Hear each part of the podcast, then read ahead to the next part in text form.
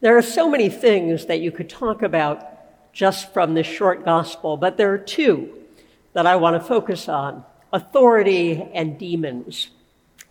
I'll start with authority. How do you get authority? Well, there are varieties of ways. You can be elected into a position of authority. You can be appointed into a position of authority. You can, in some circumstances, seize authority, and in others, you can inherit authority. Yet here we are with this gospel story where they say that Jesus spoke as one who had authority, and yet he was not elected, he was not appointed, he certainly didn't seize authority, and while we might believe that he inherited authority, being the Son of God, those who are listening to him don't know that. So, what is it that makes them say, This man speaks with authority?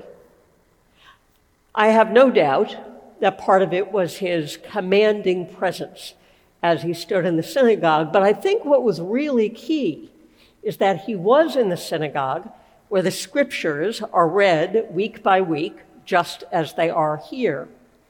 And he spoke as one who fully believed what was read, and then even more, he embodied the promises that those scriptures contain.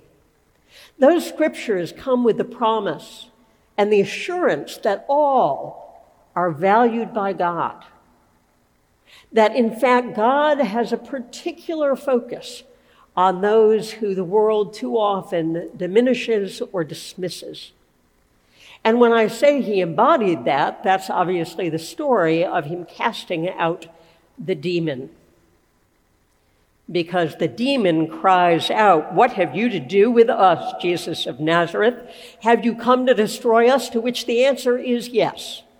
Jesus has come to destroy the demonic possession of that man. And that's the fulfillment of God's promise that we will be set free, even if we are people who have been utterly dismissed by those around us. He spoke and acted with authority. And that gets me to demons. Someone much wiser than I has said, that we live in a demon haunted world.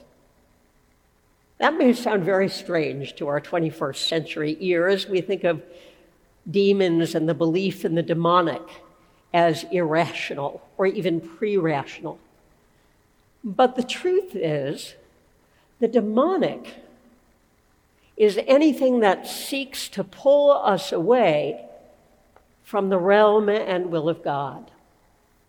And I think we actually know something about demons. I think there are personal demons, for example. I think most of us, if we're Christians, have made a commitment, maybe hesitantly, maybe not, to invite Jesus into our lives. But I think most of us have at least one area that we keep walled off, that we keep separated from God. You know, we are just delighted to have God in charge of our lives, but not if God and Jesus is going to start messing around with how I make or spend my money. Not if Jesus is going to start messing around with how I use or abuse alcohol. Not if Jesus is going to start messing around with the ways in which I live out my personal relationships. Some of us have some areas we don't want Jesus to touch because we know when Jesus gets in, other things are going to have to go out. There's that kind of personal. There's also the kind of personal demons that maybe have happened because of our experiences in life, where we think Jesus is welcome in my life, but I actually don't believe that Jesus loves me. Jesus loves other people. But somehow I've concluded that I'm not worthy of love or respect. That's another demonic voice that we hear. But demons aren't just personal, they're also communal. Jesus came for the sake of the world.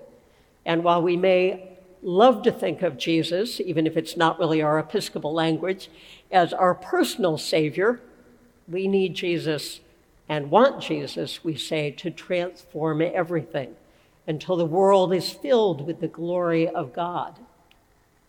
So, what are some places where the demons seem to have some sway? Places that in the world we think, great to have Jesus, but not here.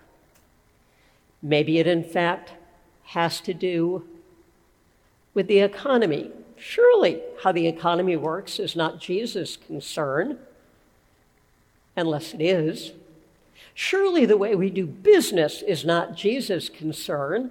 After all, if what we're doing is legal, do we really need to get into a whole conversation about morality and ethics? And if, for example, the invisible hand of the market tends to put a thumb a little heavily on the scales in favor of the rich, that's just the way the world works. But just the way the world works is actually, I think, one of the demon's favorite phrases. That's just the way it is. But if we actually think Jesus is meant to be Lord of all, and if, as we see in the promises of Scripture, that Jesus enacts over and over and over again in healing and forgiving and welcoming, if we know that God is about looking after those who are dismissed or diminished, then the demons need to be challenged wherever it is that we find them. That's why they knew he spoke with authority. And so the question comes to us Are we willing to really let Jesus fully in? Are we willing to really call upon Jesus' power, not just to take down the walls that surround some areas in our own lives, but also to take on those things in our world where we have walled off Jesus. And if you're wondering, besides what I just named, where you might look, consider any of the isms racism, sexism, fascism, ageism. They all rely on the demons having their way. In just a few weeks, we will find ourselves in Lent, and that's a good time for us to take a look at ourselves and where we are demon haunted.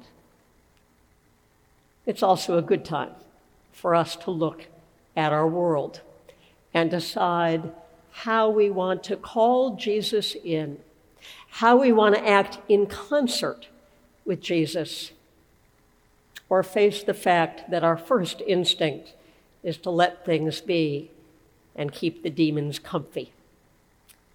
That's not what we're meant to be about. The truth is that following Jesus is hard. It's really hard.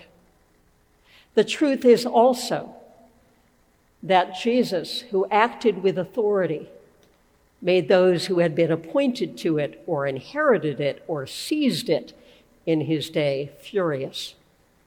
So furious that they decided they needed to kill him. But then God already had decided that death, the most, the most demonic of forces, would not hold sway. That's why we have Easter. So, following Jesus is hard. It will lead us into danger and it may lead us to tears. But I am convinced that following Jesus is the only way that all of us, all of us, can come through that veil of tears and into the realm of joy and delight. And that that is what God wants and why God uses his authority. May we use ours. Amen.